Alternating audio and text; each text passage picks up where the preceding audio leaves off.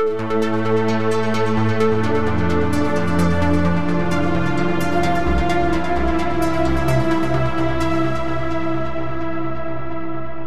Mark.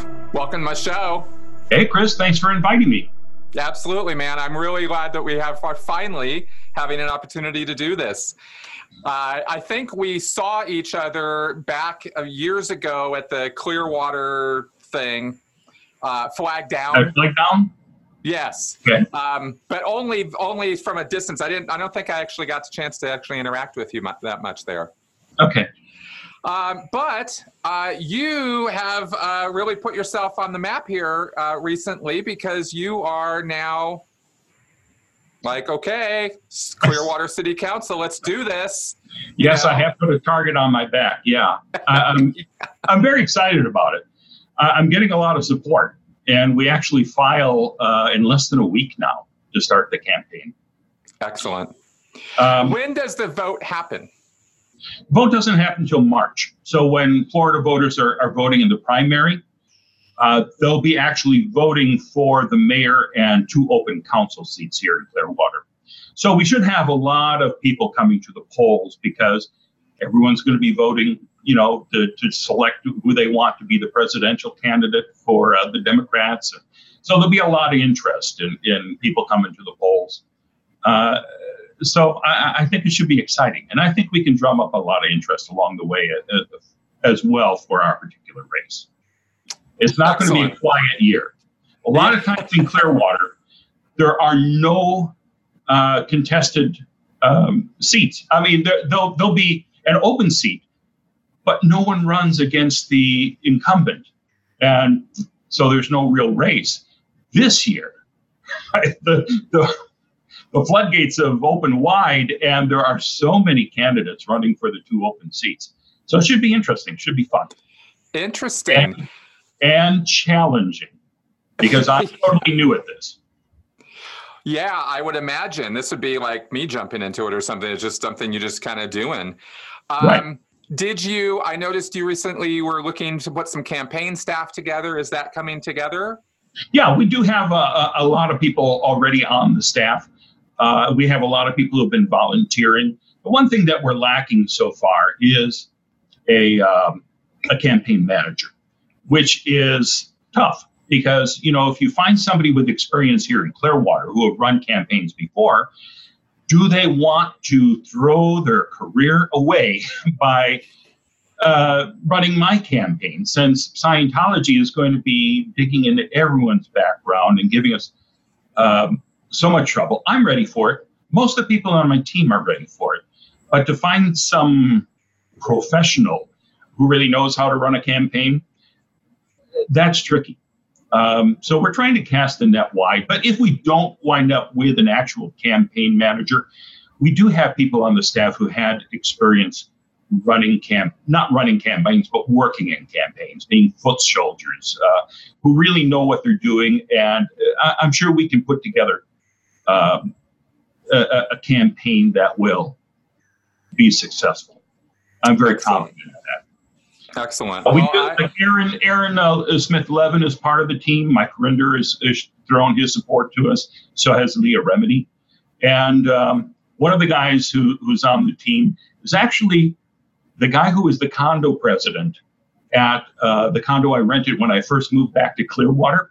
I don't know if you're familiar with that saga, but I uh, I rented a condo sight unseen when I moved back here in 2013 unbeknownst to me, having only looked at the pictures of the inside of the place and the exterior, I didn't realize it was right across the street from Hacienda Gardens, where all the Sea Org members live. oops. And the woman living right next door to me is a, was a Scientologist. And while I was waiting for all my furniture to arrive, and, and trim this down if I'm too boring with all this, but but while I was waiting for my my neighbor to uh, well waiting for my my furniture to arrive, a neighbor knocked on my door and invited me over to her place and was very up and chipper and uh, had furniture she wanted to loan me for a while, chairs, tables, things like that. And we talked for a while, had a nice, pleasant conversation, but I could see that she had a, an entire bookcase full of L. Ron Hubbard Scientology stuff. So I thought I ought to be honest with her, and, and I said, "Well, that's that's a really kind offer, but I think you should know that I, I probably have been declared a suppressive person. I've been making a documentary about the film, uh, about about Scientology rather, and I've been interviewing a lot of former executives, former members, things like that. So." So chances are I, I am an SP. And as I was talking to her, her face just dropped and she said, and that's the if that's the case, I'm going to have to ask you to leave. And I said, well, okay, well, but I hope we can still be friends. Leave now. So the next day, um, I, I, hear from the condo president saying that Scientology has been calling, emailing. They dropped off uh, a copy of the injunction and they were insisting that I be evicted. Uh, and the condo president said, no, we did a background check on him. He's fine. Uh, so for him. Yeah, so uh, you know, eventually, I sat down with the uh, the chief of police, along with Attorney Dennis deVlaming, who was on my side, and Dennis and I were hoping that the police would simply uh, side with us to go to court and and say we'd like to have this injunction uh, dismissed. And when we got there, the police chief at the time said, uh, well, Scientology was just here 15 minutes ago. We had a meeting with them. We'd like to keep the injunction in place. And it's bizarre, bizarre. The injunction essentially only covers me because I'm the only named person on it.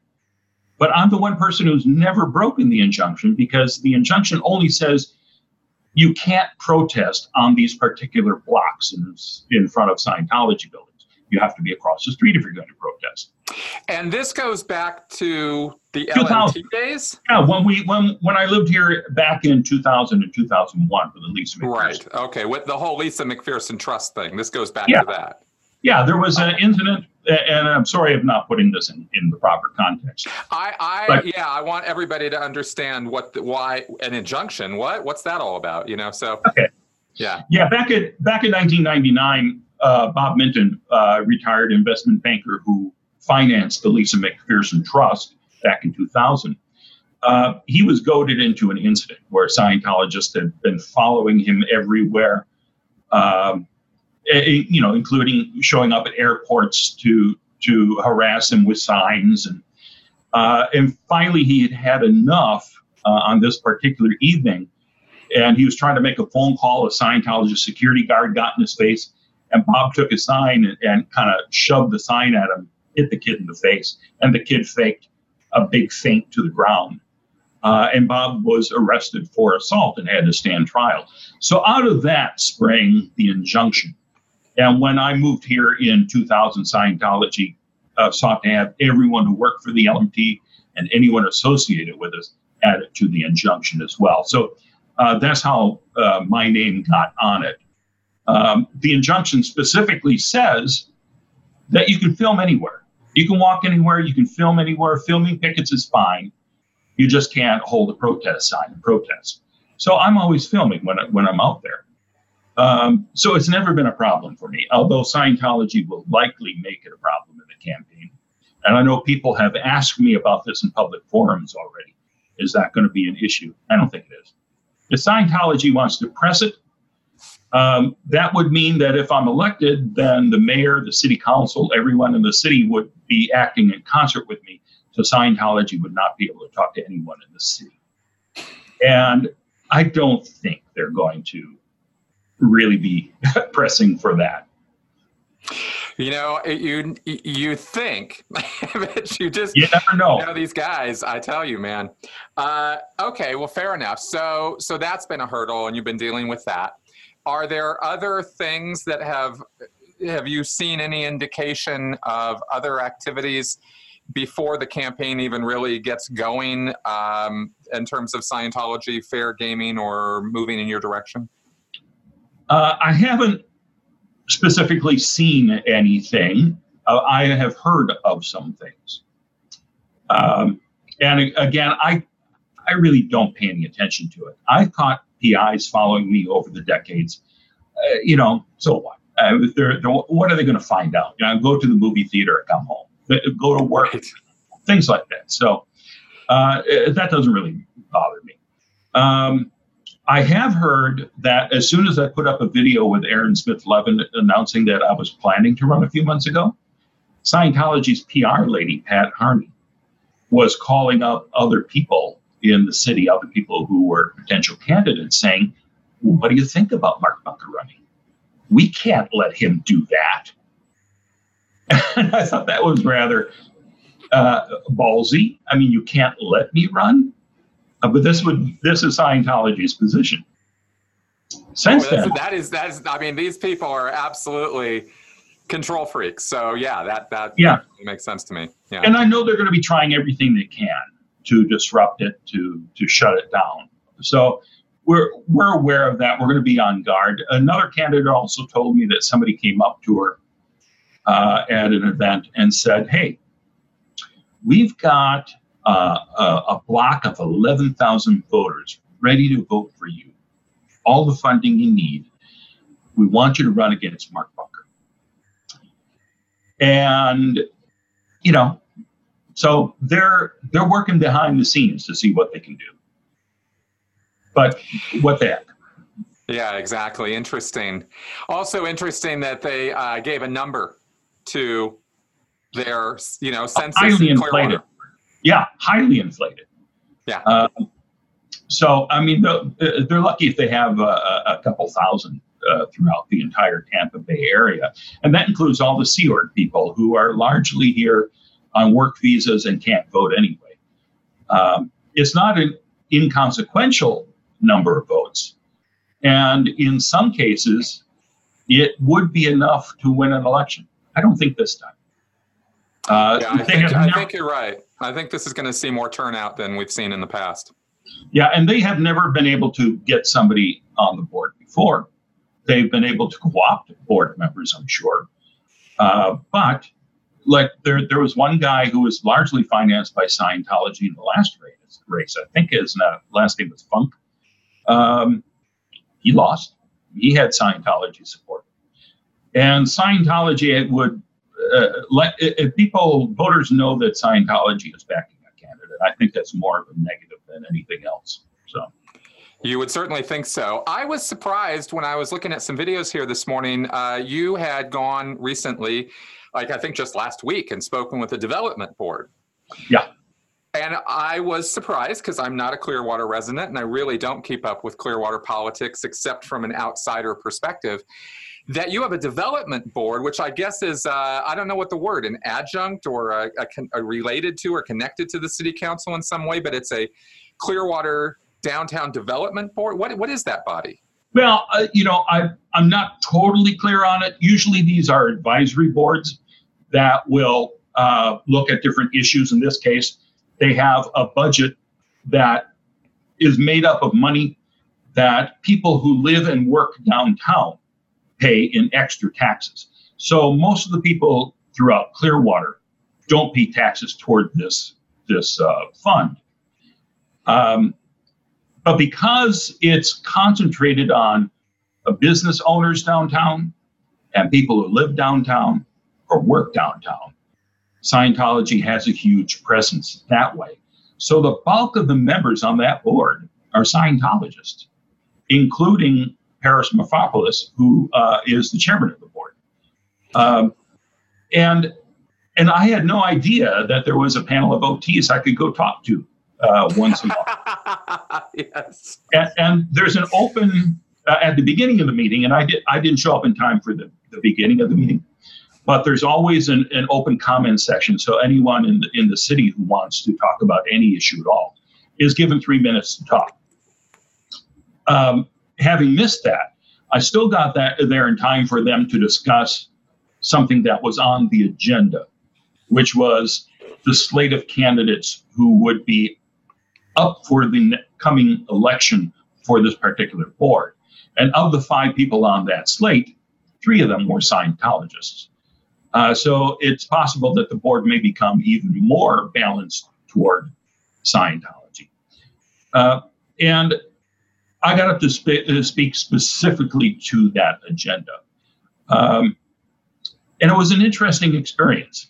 I certainly tried to be polite, uh, but it, it, I feel like, wow, the lost years where I could have been talking to OTs all this time. People who don't uh, uh, don't want to hear what I have to say have to listen. Yes, it was quite interesting seeing. Um, uh, Mr. Morfopoulos there uh, this thing, and then you and then you splicing in the clip of him asking you all those sharp and pointed questions 11 years ago about, or however many years ago that was. Uh, you know, yeah, that's that's that's quite something. I wouldn't normally want to make an issue out of somebody's uh, religious status or belief system or whatever you want to say that in terms of their ability to uh, hold a uh, a community or government, you know, government local position. Sure. You know, we don't we don't want any stars of David or any of that kind of nonsense. Um, but there is certainly uh, concern to be had when you know more than half of the board is being stacked up with Scientologists who clearly have a vested interest in their own church's propagation in downtown Clearwater versus might, might be better for the city itself as a city. Right. And uh, the the central question that I, I came there to ask was people don't want to come downtown because of Scientology, because of the presence of, of the Scientologists down there. They find it creepy. So are the people who can solve this problem uh, uh should should they be Scientologists? Are they the right people to tackle this unique situation here. Of course, That's right. It's a very good point that you made in bringing that up, and I'm glad that was televised for people to see. Also interesting was the uh, person who, um, another Scientologist who was on that board, who piped in and said, "Well, you know, that might have been the case in 2000, but in 2019, I see the exact opposite." I don't think that he thinks he's lying. You know, oh, I don't know. What do you think? Oh, I don't think he, he felt that way either. Uh, I'm sure that people who talk to him do uh, have, you know, that question of, tell me about Scientology. And they're not going to be rude to him, but he's not going to tell the whole truth. Uh, I have, uh, I have the same question asked of me, as as do you, as do anyone who's looked into this. And if people ask him, they're only getting a partial uh, idea of what goes on with Scientology. And it's it's a very skewed position that largely is we do good things. Come on in for yourself, read a book. Um, and that's going to be about the extent of it. You know, you're really not going to find much more by asking the Scientologist directly, unfortunately. Uh, now, uh, I don't expect him to sit down and start laying out, oh, yeah, here's how we abuse people, and this is how we uh, reg people to, uh, you know, get every penny out of them we can. But um, with us, we can say, look at both sides. You want to know what Scientology is? Go, to, you know, you can go to the Scientology website. You can read their books, and then listen to people who've gone through it and and hear about the horrible experiences that these particular people have had. Now, that doesn't mean everybody in Scientology is having horrible experiences. There's got to be something there, or people wouldn't stay at all. But the fact that there are far more former Scientologists in the world than there are active Scientologists has to say something. Exactly. All right, let's let's talk about some history for a second because this is something I have okay. always been curious about. Yeah. You have never have you okay, let me ask you this. Have you ever done Scientology services? No. Uh, I so never have. How, how did you get into this? Because you're you're like one of the OG still operating, you know, Lisa McPherson trust person. I mean, you go back, you know, like pre-internet yeah. back, you know, like how how did you get involved in this in the first place? Well, it wasn't pre-internet. Uh, there were people uh, uh, working on this long before me on the internet. I actually started looking into it in '98, and Scientology for me is that unique blend of three of my interests: science fiction, Hollywood, and cults. And I've always been curious about cults. Back in the 80s, there were so many news stories about all the different groups, whether it was Scientology, uh, you know, the Garbage Eaters was was a favorite group of mine. They're still around, apparently. I forget their their their current name, but uh, these are people who have given all their possessions over to the leader, and um, they go from town to town to try to recruit new people, and they they get their name because they'll they would jump into dumpsters to forage for food to keep themselves alive. Um, and ABC did a really great piece about that back in the 80s. Um, and then you had the Bhagwan Shree Rajneesh. And it was a, a fascinating time that was also filled with a lot of hyperbole. There were all, all these scares about, you know, uh, cult members, uh, you know, killing babies and, and all this kind of hysteria. The, the satanic panic, I think they were calling yeah. it. Yeah. Yeah. But I, I, remember back in 1980, uh, Mike Wallace did a piece on Scientology uh, in Clearwater here called The Clearwater Conspiracy, uh, which came about after the FBI had raided Scientology's headquarters in, in LA and Washington and uncovered this treasure trove of all of these horrible covert operations that Scientology ran against the city, against the federal government, and against individuals like Paulette Cooper and the mayor of Clearwater at the time, Gabe Cazares. Shocking stuff. So the city was in an uproar here in Clearwater. And it was a really great piece uh, from Mike Wallace. But back in 1980, you know, where are you going to go? There's no internet.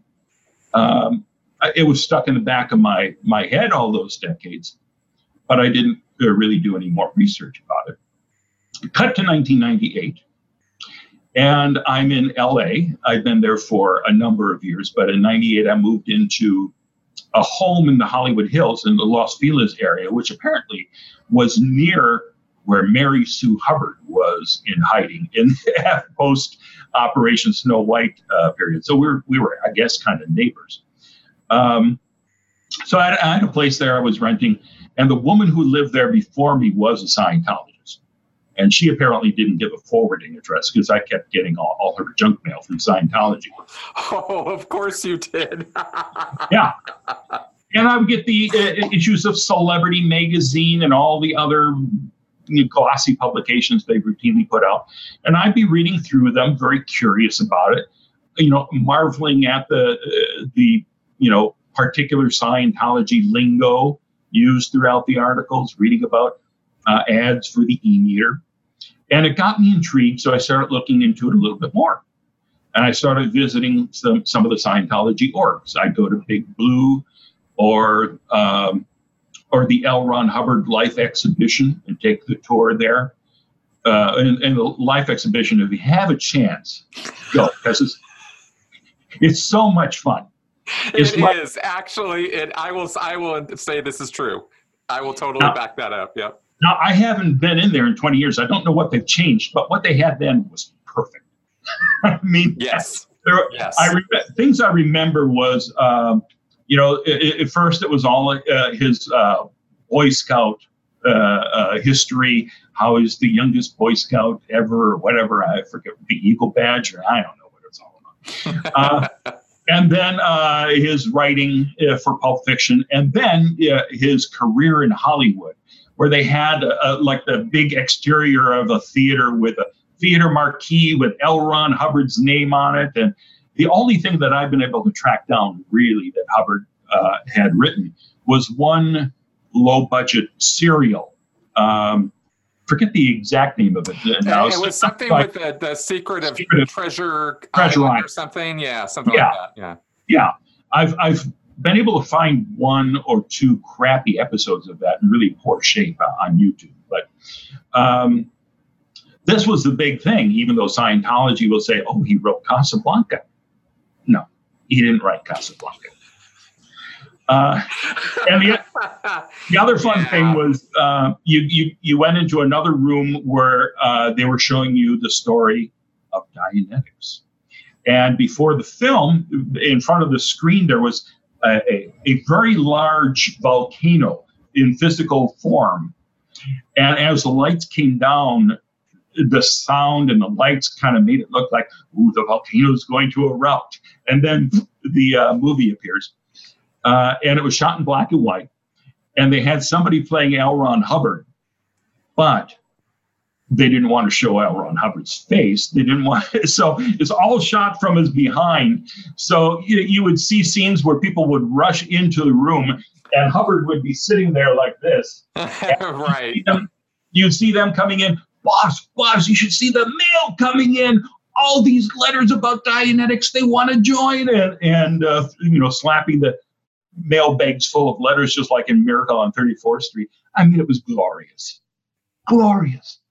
Um, and the, and you know, it continues on, and at the end of the tour, uh, they take you to a room uh, which I think is, is still the end of the tour, where you're looking at a great big wall and the panels of the wall split, and it reveals all of these awards from around the world, from cities, from states, from countries, all these people saying how wonderful Scientology is, and the music booms into this majestic thing. You know, it's L. Ron Hubbard and Scientology, yay! Uh, you know it, they're not they're not subtle. Subtlety is not no. their strong point. no. So if you have a chance, go. Uh, the last time I tried to go with a cameraman about ten years ago, uh, they uh, they wouldn't let me in, unfortunately. Of course. Of course. Yeah. Well, back then, okay, so you're so you're checking this stuff out. What was your yeah. where was your head in 98? I mean, you're looking at this stuff, you're seeing these flyers, these mailers, these magazines, I mean, you know, obviously of interest to you, but did you ever imagine this is where it was going to go? Like, where, where, oh, no. where, where, were you thinking?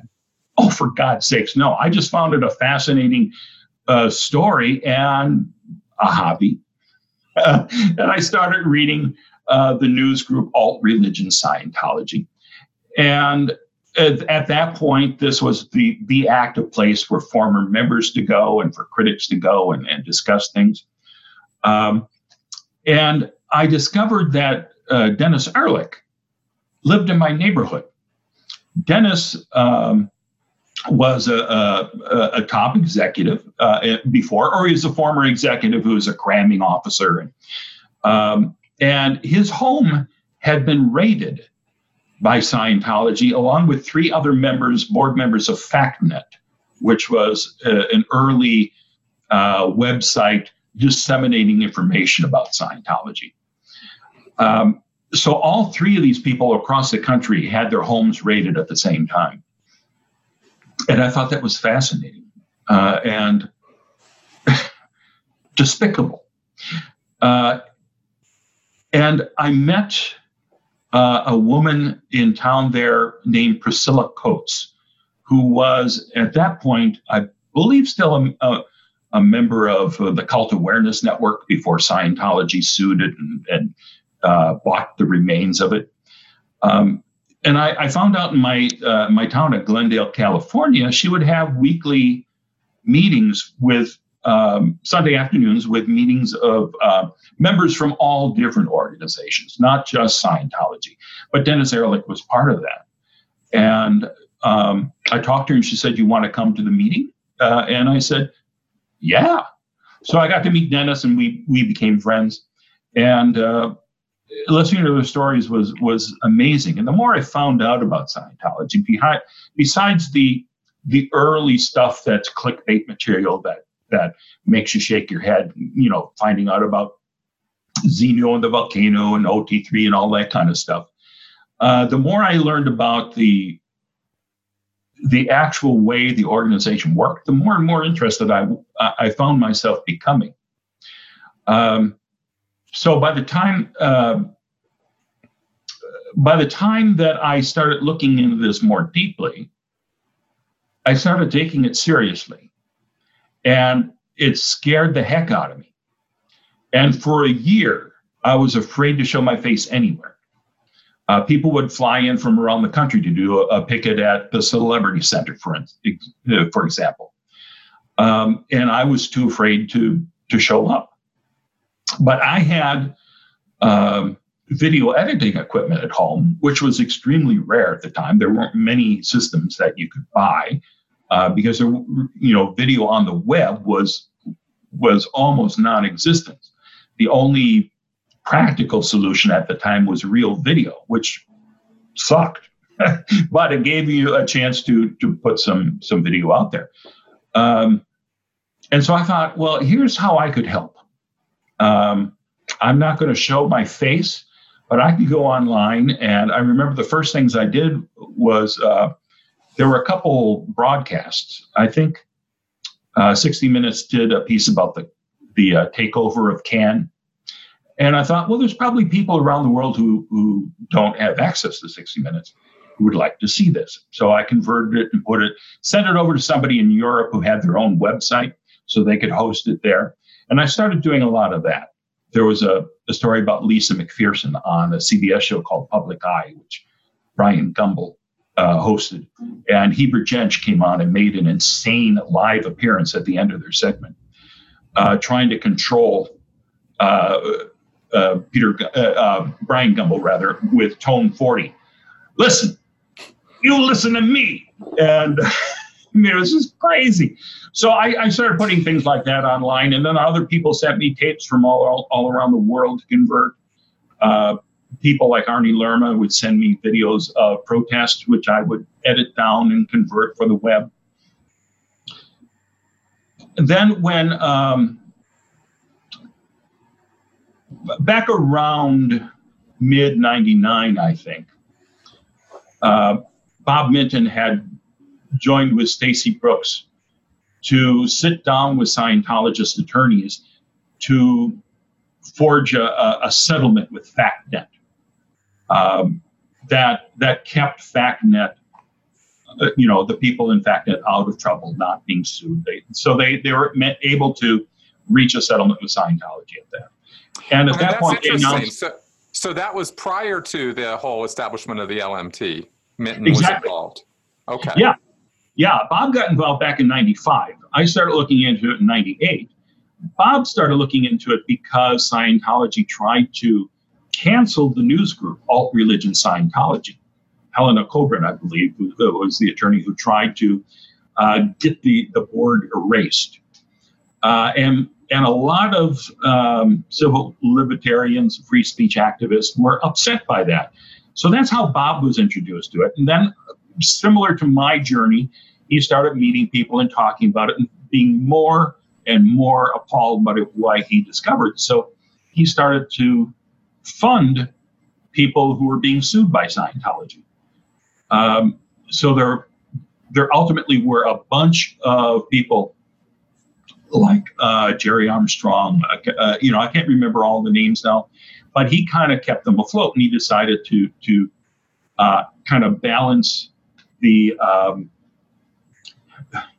kind of uh, balance the war between Scientology and Lisa McPherson's family by um, funding uh, attorney Ken Dandar, who um, who was doing a civil suit on behalf of Lisa McPherson's family.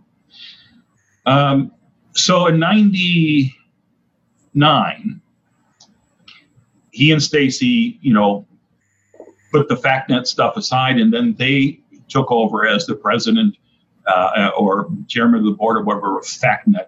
And they made an announcement on ARS, and I and I emailed them and said, if there's anything I can do video wise, let me know. And they instantly called me and said, okay, yeah, this sounds great. Uh, they said in a week or two they were going to uh, occult awareness um, seminar, I guess it would have been uh, uh um, like a three day affair with with people who have been affected by all different cults. Scientology was a big part of that. And they invited me to come out, and Bob gave me his little handy cam and put it in my hand and said, just feel free to shoot anything. So I had a wide ranging ability to shoot every panel, to shoot behind the scenes footage uh, uh, in their rooms. And, and it was really fascinating. And I went back and I, I edited all that together for the web. I still hadn't um, been brave enough outside of this situation to use my real name or show my face. And at the end of, uh, of that experience, you know, I said, uh, you know, I asked Bob if he would uh, pay, get me a camera because I had the editing equipment, but I didn't have an actual camera to go out and, and yet. So he not only got me um, a really good uh, professional level camera, but also a new editing system too. And I started um, started going out and, and shooting video eventually. Uh, the first thing I shot was uh, a protest at um, the Celebrity Center, where oh that that actually that's where I met Dennis Erlich. Um, so we have to revise the history here because I remember now. So Dennis uh, probably uh, said, "Let's go to to Priscilla Coates' thing." Okay, flip all that memory fault. Oh yeah, no man, I, am tracking. Yeah, yeah, but I, I, remember that now because I do have footage uh, as I'm shooting uh, the protesters. Dennis thinks that I'm a Scientologist cameraman. He's talking to somebody on the street. He says, "And yeah, that's one of them. They're, they follow us everywhere." And I said, "No, no, no. I'm I'm Dr. Benjamin Wag." Which was my name on the internet. uh, and then after that, like a day or two after that, Scientology leafleted my neighborhood. And they had flyers printing up saying, Beware your neighbor. And they had my phone number in there um, and a, a, really scary picture of me. Um, yeah, this is back in the '90s when they their teeth were not they were not declawed or defanged in any way back then. Right, and at this moment, this what we called revenge pickets, where Scientologists were showing up at critics' homes, they were doing this all around the country, uh, and especially against women like Kristi Wachter, who lived in San Francisco at the time. They were horrible to her. Um, followed her seemingly everywhere. Um, but this was the first time they, they showed up in my neighborhood. I got a call from a neighbor who said, uh, Are you Mark Bunker? I said, Yeah. I'm supposed to beware you. and she told me about uh, the leaflet she had in her hand. And thankfully, I, you know, I got a copy of it because my house was leafleted too, it turns out. Um, and thankfully, they say, uh, beware your neighbor, Mark Bunker. He's a religious bigot who sits behind his uh, keyboard every day, spewing out hate, all this nonsense. And at the bottom of it, in very tiny print, they mention something like uh, care of the Scientology parishioners or something like that. But Scientology was named there. So uh, even back in 1999, Scientology, the word, never failed to get a laugh. so this woman and I were having a great conversation on the phone about all of this. Um, and I, the uh, the person who was living in the house above me was a police officer and his family. So I decided to go up there and, and, and take up, you know, the, my little flyer and say, listen, this is what has happened. Um, everyone in the neighborhood's one of these flyers. Now it's possible. I don't think it's it's going to happen, but it's possible that Scientologists may come here to picket me. And as I'm saying this, I look out his window and two Scientologists had just arrived. So I ran down and I grabbed my camera and I went out to interview them. Dan Mernon and another fellow who's just known as D. Um, and I tried to have a polite conversation with him.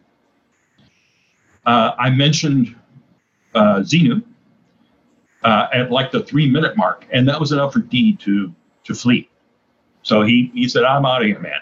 But Dan uh, stood around for another 20 minutes, and I tried to have a logical conversation with him, knowing just a fraction of what I know now. And then I put that video on the line, online, and I called out uh, Mike Rinder for sending his little boys to my home. And I said, I want you to see the results. Um, and that was the start of Xenu TV. That was the first video that I actually put out and said, okay, here's my name. I'm going to create a website to store all this stuff. And I started going to all the events. Like I said, I was petrified to show my face for a year. Once they came to my home, all that fear disappeared. You can hear my voice when when I go down to approach them and say hi, uh, you know, there is fear in my voice in the first 30 or 60 seconds of that video, and then I relaxed. And by the end of that, I just thought, yeah, I'm not afraid of you. And that was that was a great lesson for me. And I think my camera protected me through the decades because whatever crazy stuff they were doing to me, I would put online and it usually would backfire. Uh, so I think that's one of the reasons they have kept their distance from me. Now, later well, when I, I think, became, I, I think oh. it needs to be said, just real quickly here, that, um, you know, this is pre YouTube. Yes. Oh, yes. Yeah. I mean, you're putting stuff online before it was even a thing to put stuff online like that. Right this was you you had I, I i really want to acknowledge you know you say well i was afraid and then maybe i you know and then i then i chilled and i was able to relax. I mean i get it. This is you know confrontations uh, with people who are hostile to you are picketing your home or leafleting your neighborhood. These are people who want to see you you know in the ground. I mean these are not these are not people who have your best interests at heart and and it does take some real uh, courage to go out and deal with that. You know, they count on the fact that most people are timid, you know, backed off, uncertain, don't want to create a ruckus, don't want trouble. And they definitely did not compute properly when it came to people like you. You you really stood up and right from the get-go and that needs to be acknowledged for because it's it's significant. Well, yeah, I thought, well, here's a contribution I could do. Um, because there are people who speak more eloquently than I do, can write more eloquently than I can. Uh, but I can show people what um, what this is like, how Scientologists behave. When I, I captured people bull baiting me uh, shortly after that on L. Ron Hubbard Way, surrounding me and, and, and shouting, What are your crimes, Mark? Come on, spit them out. What are your crimes? There hadn't been any footage of that before. And I thought it was kind of important to be able to explain well, this is what Hubbard writes. This is what they're taught that anyone who criticizes Scientology is a criminal. To silence them, all you need to do is dig up their crimes. Uh, and if you can't, manufacture them. Um, and, and I think it was important to say, here's the writing, here's it in action. So I, I think uh, I think that was a, a, a, great experience, and I'm very happy that over the years, people have found these videos helpful. Uh, the one thing annoys me is somebody got to to YouTube before I created a channel, and that video of of the three guys surrounding me on L. Ron Hubbard Way Somebody put that up on YouTube under the title Scientology Crazy Followers. And that has had millions of hits over the years, which I, I think it's great. I want people to see it. So it's a poor quality video. And in the corner is this big bug that says cabin.net, I think, for, for wherever. I don't know if this is the guy's website or somebody put it on a a website with that name and they download it from there and put it online. So it it it annoys the heck out of me that the millions of people who are watching that original clip are seeing a crappy video with a huge annoying bug. Um, but I'm glad it's out there. I mean, you know, a lot of people have been introduced to the Scientology online through that clip. In fact, I forget the name. There was a popular um, team on LA radio who actually mentioned it on the air one day. I can't remember the, the name of them, but they were like, you know, one of the top people outside of Howard Stern. Um, and it was cool that they they saw it and they were playing clips from it, and, uh, you know, so it, the the information was getting out there. That was the important part. Yeah, exactly, and that and that's you know the Usenet group was was very important. It was very good. It was very necessary that that that that be on the internet. That potentially anybody could get to it. But but the fact that you were posting video, I mean, I know from my own experience, uh, you know, years later, video is something people can absorb very quickly. It's visual, it's audio, so they, they don't have as many uh, filters and trouble uh, assimilating it. And they don't have to go dig through, you know, archives of Usenet postings right. to find stuff, right? And so, yeah. so in a way, you were you know breaking new ground with this and and putting in yeah i mean well i mean really let's just let's you know i really want to acknowledge this because this was a way of of getting that information disseminated or put out there in a way that people could easily and immediately assimilate it yeah and that was uh you know again it's just you were you were kind of the first on that as far as i know uh yeah i believe i was uh, and since then the floodgates have opened. And it's so exciting to see people, including you and, and other people now who have channels devoted to this. That's so exciting because back then, you know, there was nothing. Um, and, and a lot of that changed back in 2008 when Anonymous came out. And suddenly people all over the world were starting to spread information. Yeah, exactly. I, and I want to I want to get to that, but I want to bring you back to the Lisa McPherson time because I'd like to do it in a little bit of a sequence because you okay. were involved in all of this stuff, and I'm curious. I'm really, really curious. I've always been curious about this. Um, how, did you? How did that dot connect from you doing that and being involved with what was happening in LA to you in Clearwater? Oh, well, going back to uh, me contacting Bob, Bob providing me with a camera in late, so that was uh, mid 99. In late 99, Bob got involved in another one of these altercations. And I got a call from Stacy saying, you know, you really should have been here videotaping this. Um, and so we want you to come and be part of the Lisa McPherson Trust, which was just about to open. Um, I was aware that the group was was being formed, but I was not a part of it until I got that phone call. And she said, "You want to move to Clearwater and do this?" And I didn't hesitate for a moment. I said, "Yes." you know, so I uh, I uh, packed up everything and moved to moved to Clearwater. Great experience. You know, the two most fascinating years of my life. I didn't know what my salary would be or anything like that. I just said, okay, uh, you know, I'll, I'll be there. Um, and when I came to town, it was not exactly what I expected. Because in all of my years reading about Clearwater and knowing what the town had gone through, what the mayor had gone through, the police department uh, had been surrounded by Scientologists in in Nazi uniforms doing a protest of them. Um, I considered this, you know, a city under siege, essentially.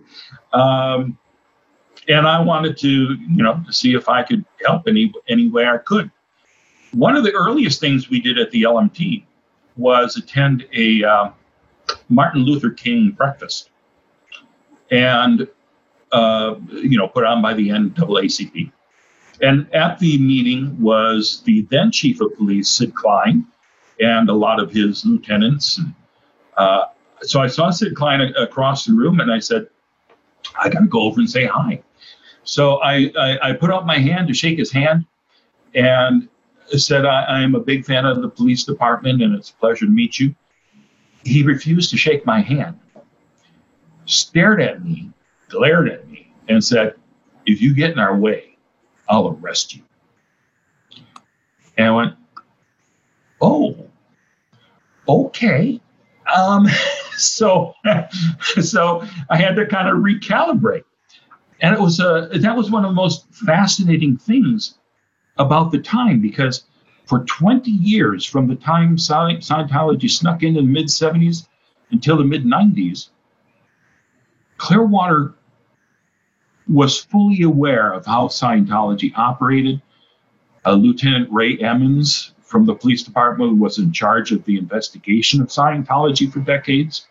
New recruits would come onto the, the police force and be trained about uh, how Scientology behaves, what to expect, all these types of things. In 1995, then Captain Paul Mazur of the police department filed an affidavit when Scientology was trying to sue the city to reveal the names of their undercover officers. And in this affidavit, Captain Mazur says, we don't want to reveal this because of Scientology's policy of fair game, where they viciously attack anyone who they conceive, uh, perceive to be an enemy and laid it all out can be tricked, sued, lied to, or destroyed by any means by any Scientologist without any repercussion to the Scientologist.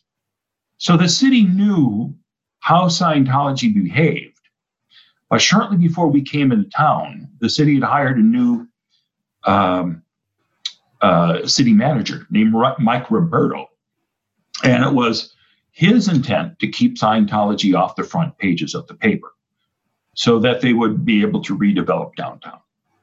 And when we came to town, as he told Bob Minton and Stacy Brooks when they went over to have a meeting with him uh, when we moved to town, he told them, you know, we, we're trying to keep them off the front page of the paper, and you're here now putting them back on the front pages. So they weren't happy about that one bit.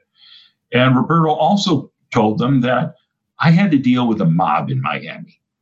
It's no difference here dealing with Scientology. We have to find a way to, to live with it. Um, and and so wow. it was a, it was a really fascinating experience because we'd have people come up. I'd be out having uh, dinner at a local restaurant, and people would come up and say, "We're so glad you're here." Uh, they didn't want to be recognized. They didn't, you know, uh, but we would get support like that. Or when we'd hold a picket, car horns would be honking nonstop when, when we were out there with signs. So people were, were already, you know, still concerned about it, but the city was trying to move past that. And and then the involvement of the Clearwater police was really something that was kind of amazing to behold. Because the during the during that period in 2000 2001 the police department decided that they didn't want to be called out uh, by Scientology constantly if somebody was going out to picket. So they decided Scientology should pay for it. So they set up this um, program where off duty officers in uniform with squad cars would go work for Scientology on their little side street that we shared uh, with Scientology's Office of Special Affairs, Watterson Street. And this is where the buses would come and unload all the Scientologists who were going to uh, dine in the dining hall. Um, and so there'd be times when uh, people from the LMT or, or people visiting town would want to go and greet the buses. And we had signs that said things like, it's safe to look, it's safe to talk. Scientology was not happy about that one bit. Uh, so they complained constantly, and, and, and uh, the police department then said, okay, these off duty officers are going to sit at these white lines we put on the street that are a, a no go zone for LMT members. As they, uh, um, they actually burned these white lines onto Watterson that showed uh, like a walking area for the bus unloading. So even if even if we were on the other side of the street, no one was on this side. Uh, we couldn't walk through that if anyone was was getting off the bus. And then Scientology tried to tried to have that uh, read as no one could walk through these lines ever if uh, uh um, even if there are no Scientologists there. So there'd be a police officer sitting there with a Scientology security guard, and I would be trying to walk around the block to a little store to pick up a, a, a delicious can of soda, and and the officer would stop me and say, no, no, you can't walk through here um, between uh, the lunch hours, which was like uh, two to two to one or something like that, or four to six. Uh, and it was just insane. And and so we'd have to keep going back to court and having the judge say, "That's not what I meant. Here's here's what the rules are." Uh, but it was also always being contested like that. But I found that um, these officers who were routinely working for Scientology did seem to have a bias against us. And it was most apparent in the hammer attack. Uh, early on uh, in 2000, there was a German film crew here trying to shoot an interview with uh, a German, uh, I'm sorry, uh, well, a German Scientologist artist, uh, something like Gottfried Helnwein, I believe is his name, who was living in, in Clearwater, but he had not been officially announcing that he was a Scientologist. So these these folks were doing a, a, documentary about him, and they they asked me to go along with them as they knocked on his door to ask for an interview, and I said sure. So I, I had my camera off on the sidewalk as they went up, knocked on the door. No one answered. They came back. We were heading toward the car, and one of the uh, one of the the, uh, filmmakers said Achtung, Achtung, and I looked around, and there was a guy behind me with a hammer cursing at us, and he actually swung and hit the camera a couple of times. Um, and the police showed up at the scene, and we we explained this is what happened. We have the, the the incident on videotape. You can see him coming, threatening us, and hitting the camera, and he wouldn't look at it. He just looked at me and said, "You work up there at Watterson, don't you?" And I said, "Yeah, I work with Bob Minton at the Lisa McPherson Trust." All right, let's see your IDs. So, and he also told me that it's illegal for me to be filming him without his permission, which I knew wasn't true, but I turned the camera off at that point anyway. Um, and they got our IDs, but he didn't check with the hammer guy at all. Didn't get an ID from him. Another officer came, explained it to him. He didn't get an ID from the, the cameraman. It took until a police lieutenant showed up in the third squad car that he actually looked at the video. And he then went up and talked to Hammer Guy, but even he didn't ask for an ID. Uh, I showed, I shared the footage with uh, one of the local TV stations who ran the news story that night. And at the end of the news report, the anchor said, and Scientology says they have no idea who this hammer guy is. And we quickly looked him up in the, the completions list. You know, that Scientology would publish all the, the people who had finished courses and put them in their glossy magazine. So I think Kristi Wachter, I believe, was the one who had been collecting and collating all of those for the internet. So you could do a search of a name in there. Oh, yeah, these are all the courses he took.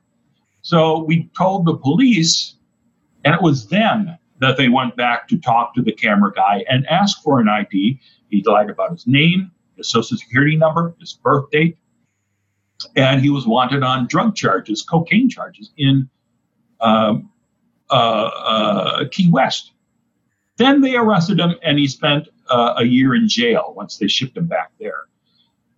But it's like, you're telling me that there's not a bias against us?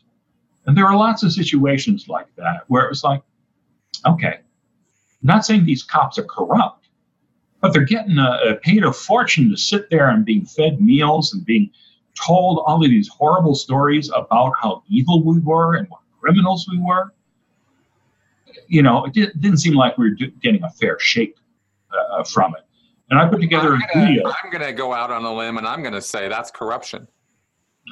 And yeah, I'm going out on a limb saying that. Even I'm being very sarcastic right now because that's the definition of corruption. You are changing the nature of a thing into something worse than it is or is supposed to be. And police officers, if there is anybody, any civil servants in society who are supposed to maintain some degree of neutrality when it comes to uh, you know conflict resolution, it is police officers. So to have one of the parties in the conflict actively paying those people and that that's legal to do opens the door wide to corrupting any police officer anywhere from any group, not just Scientology. And this is wrong. This is absolutely wrong that this practice is allowed to go on.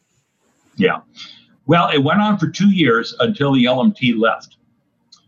Um, and now the police officers still get paid for off duty work, but it's not on a daily basis. If Scientology is having an event and they need somebody for traffic control, they hire the police officers. I don't have a problem with that. I mean, you can't say, no, Scientology, we're not going to do traffic patrol for you. But to have somebody making a living uh, on a uh, on a near daily basis, um, showing the impact that has on them, I mean that was wrong. And I made a short 20 minute video about that and showed several examples of what we were facing. Before I even put that online, the police department got a copy of the tape. And uh, Chief Klein sat down with all the, the police officers and showed them the tape. Um, so it was a really weird experience from being a guy who's never had a problem with the police, who's never been, you know, never been arrested for uh, for sure. Uh, suddenly, every officer in town knows my name and has kind of a grudge against me. it was just really a weird feeling. But I mean, nothing. You know, I can't say that that any harm ever came from from that. Um, but this hammer attack came like one week away from an experience in Chicago. And again, I don't mean to, to bore you to tears with all this, but um, you're not boring me at all. Please continue. uh, I was uh, there at the LMT to be the, the media guy, doing interviews, videotaping everything, editing stuff, putting the website together, all that kind of stuff. So we got a call from a couple dentists in Chicago who had been defrauded out of $20,000 by Scientology um, for courses that they had taken in advance. And they were trying to get that money back. And they tried for two years to have Scientology repay that 20000 and they refused. So they reached out to the LMT, and I was put on the phone with them and arranged to go up to Chicago to do an interview with these two dentists. So we got the, you know, we got that all set, hung up the phone. Not, uh, not long after that, I mean, this the, it, within an hour or so, they called us back to say your phones must be bugged because suddenly there's uh, a, a, woman from the the Scientology org in our office wanting to give us a check. Um, wow. And we uh, they didn't take it. Um, or I don't know if they had a check, but you saying, okay, we're going to pay you. We're going to pay you. Um, so I flew up there a few days later, did uh, did part of the interview with them, at, at uh, and uh, we were going to shoot a little bit of the interview right outside the Chicago org because that night it was a Tuesday night at like 7:30. They had arranged for the two of them to uh, go into the org and have another negotiation to get their money back. Uh, so I was just bringing up my camera to my shoulder to say, "Okay, tell me what's going to happen here tonight." Before they could answer, the doors of the org swung open and two guys in black leather uniforms, black leather jackets rather, came running out between the two dentists and grabbed me by either arm and arrested me for trespassing while I was on a public sidewalk. Uh, and I was I, I, was slapped in handcuffs, shoved into the back of a police car, taken down to the, the jail, uh, booked, and uh, put in a cell with the, the bars of the cell slamming in my face. And I sat there in the cell laughing because how is this how is this possible uh, uh, uh, you know a choir boy like me from the midwest is suddenly behind bars um, hey everyone this week i've got something very interesting for you Y'all know that I take a rather dim view on conspiracy theories because they tend to consist mostly of logical fallacies. But where do these ideas come from? What are the real historical facts connected with some of the more controversial figures in our past whose names are always wrapped up in conspiracies? Well, get this. The featured course for the Great Courses Plus this month is The Real History of Secret Societies. With this course, you can share my skepticism by getting a lot more data, historically accurate data, about secret societies and so called conspiracies throughout history, including a whole lecture on Aleister Crowley and the Ordo Templi Orientis. something that L. Ron Hubbard was connected with and used in formulating the symbology and belief system of Scientology. So I think this is a course you're going to want to check out. And this featured course is just one of hundreds of in depth lecture series that you can watch or listen to from the Great Courses Plus. The Great Courses streaming library allows you to explore and truly master any topic that fascinates you because you're learning from the world's best professors and experts in their fields. Don't miss out on this. Sign up for the Great Courses Plus today. My listeners get this fantastic offer a free trial with unlimited access to the entire library.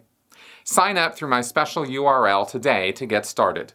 Go to thegreatcoursesplus.com slash critical. That's thegreatcoursesplus.com slash critical. You know, I, I just, I, I, I, I'm sorry, I, I have to comment on something here. I'm going to totally interrupt your story, but um, people asked me probably the biggest, most common comment that I get. More even than does Hubbard believe it, or is Hubbard a nut, or is Miscavige a psycho, or blah, blah, blah. The biggest comment I get on my channel over and over and over again why won't the FBI do anything about this group? Why won't the police do anything about this group? Well, here's your answer, folks it's because they're bought off, okay?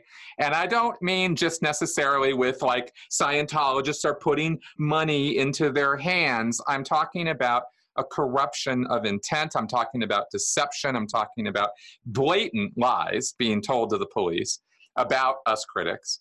Uh, because when you're because when you got cops responding like that, you know they're being primed they're being prepped for it right? And oh, yeah. they just come out and oh, it's overwhelming force. You're automatically the bad guy. And these cops are you know they should be censored for this kind of behavior because it is corrupt behavior but it does answer questions you know? And scientology is particularly good at doing this and it's kind of weird how good they are at doing this, but they are. You have to acknowledge the fact that they really got it down when it comes to uh, biasing law sure. enforcement or government officials against you know non-scientologists so i just wanted to comment on that because it's something that is a real bugbear for a lot of my viewers and they wonder why why why they kind of forget cops are human too you know and anyway, and and officers are not attorneys; they're not judges. They don't know um, all the ins and outs of all the laws that they're enforcing. Uh, so it's easy to pull the wool over their eyes in many cases. And the easiest thing to do when Scientology is complain complains is to because you know Scientology is going to keep complaining and keep on their ass uh, and go up to the chief of police to say, well, you know, you got to do something about this. So the easiest thing for the, the officers to say is, you got to go. Right. Now, in this instance, in Chicago, uh, I actually stood trial and we were able to get the officers on the stand. Now, this is the type of petty misdemeanor that normally, if you're arrested for trespassing, you would pay like a $60 fine, and that would be it. So this courtroom where I stood trial had never seen a trial before, or at least this district attorney uh, who was handling this, or, or the defense, uh, not defense attorney, the, the, the state's attorney had never tried a case uh, before. Um, the court was not set up to try cases. And we hired the top attorney in Chicago to handle this case. Um, this guy was on the front pages of the paper for a, uh, uh, daily at the time for a major murder trial, and uh, we we said let's get the best. so we put this guy on retainer and this is kind of awesome. This is yeah. kind of awesome. Yeah. Well, this is the power of Bob Minton. I mean, he had the money to do this. Um, so we, uh, uh, you know, I, I met with him and signed the, the paperwork and talked with him briefly about what had happened. And, and he was, oh, yeah, don't worry about this. Uh, we'll, we'll take care of this. Um, I had asked him, oh, one of the things that happened while I was in lockup, and I, I was in jail for like three hours, I think. And as happy and as, as filled with glee as I was, the moment I was put in jail, after three hours, that, that kind of wore thin. So I was ready to ready to bail myself out. So, so um, they had put my camera into uh, the lockup, and overnight I had to show up the next day to pick up my camera at uh, a different precinct. Uh, the tape that I had been rolling through this entire incident had been stolen from the camera. And I told this to the attorney. He said, "Well, let's not file a uh, uh, what, what, are they called? The internal uh, it, it, now I think internal justice chief from Scientology, internal affairs. So we're not going to file a, a, report with internal affairs because it just gets them pissed at you and it just makes them fight you harder. Uh, but I was upset that you know they stole the tape. Again, I'm a naive Midwestern boy who would like to think better of the police than this. Um, but so we decided, okay, we're gonna we're gonna go to trial with this. For months, we tried to get a hold of this attorney to do a conference call with him to say, here's what you need to know about Scientology. Here's how they behave. This is what they're going to do. And he didn't want to hear it. Um, we showed up uh, a, uh, uh, a, few months later for my arraignment. So for my first appearance before the the judge, we got there at we were supposed to be there at nine in the morning.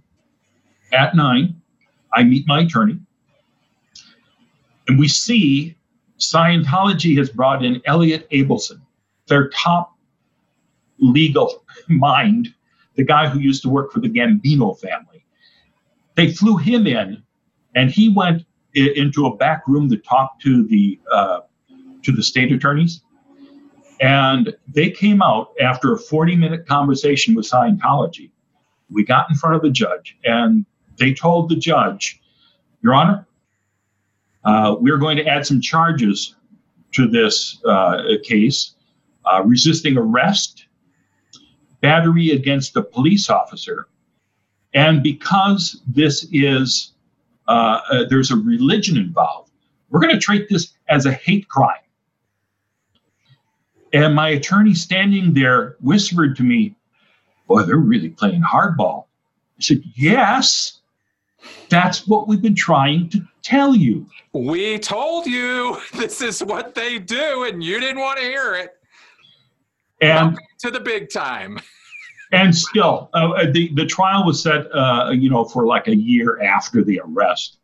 And we still tried to get in contact with this guy, and we never could. So we decided, you know, we're going to hire somebody else. And we brought up Dennis deVlaming, who's a Clearwater attorney who had defended Bob in uh, several instances, including the, you know, the thing where he kind of hit a Scientology security guard, knocked him to the ground that started this whole mess with the injunction. Dennis is fearless. Dennis knows Scientology. He came up to to handle this along with another uh, lawyer in in Chicago uh, who could back him up, so he could be appearing in court there on my behalf. Um, and it was a fascinating experience, you know, going on trial, selecting a jury for for my trial. I mean, it was really interesting to be part of the process. And when the cops got on the stand, uh, they told us that they had arrived there like an hour and a half early. Scientology had been giving them the DA packs about how dangerous I was, what a criminal, uh, that I'm there to, you know, blow up the place or whatever they, they expected, but really made it seem like uh, I was dangerous and they had to get rid of me. So they were primed the second I got there to arrest me and get me out of there. What they didn't expect was how many squad cars showed up at the scene because suddenly there were like four or five police cars on either side of the street downtown Chicago. One of the officers who had arrested me, actually, I heard him kind of whispering to another uh, another police officer, "Call this off. We don't need all of this." Um, so they were, you know, they knew that this was out of control.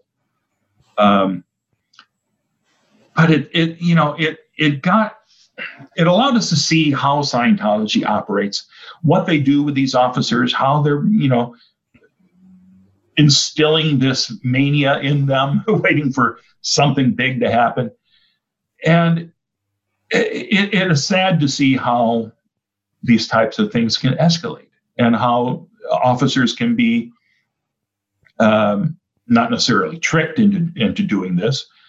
Uh, I, I, do think it was absolutely criminal, and they should have been charged for stealing the tape from my camera. Now that we never did anything about that, but it, it was a revelation for Midwestern boy like me. I'll bet, and a very sad one at that. I it is, it, it's tragic uh, because, again, like I mentioned before, they're people too.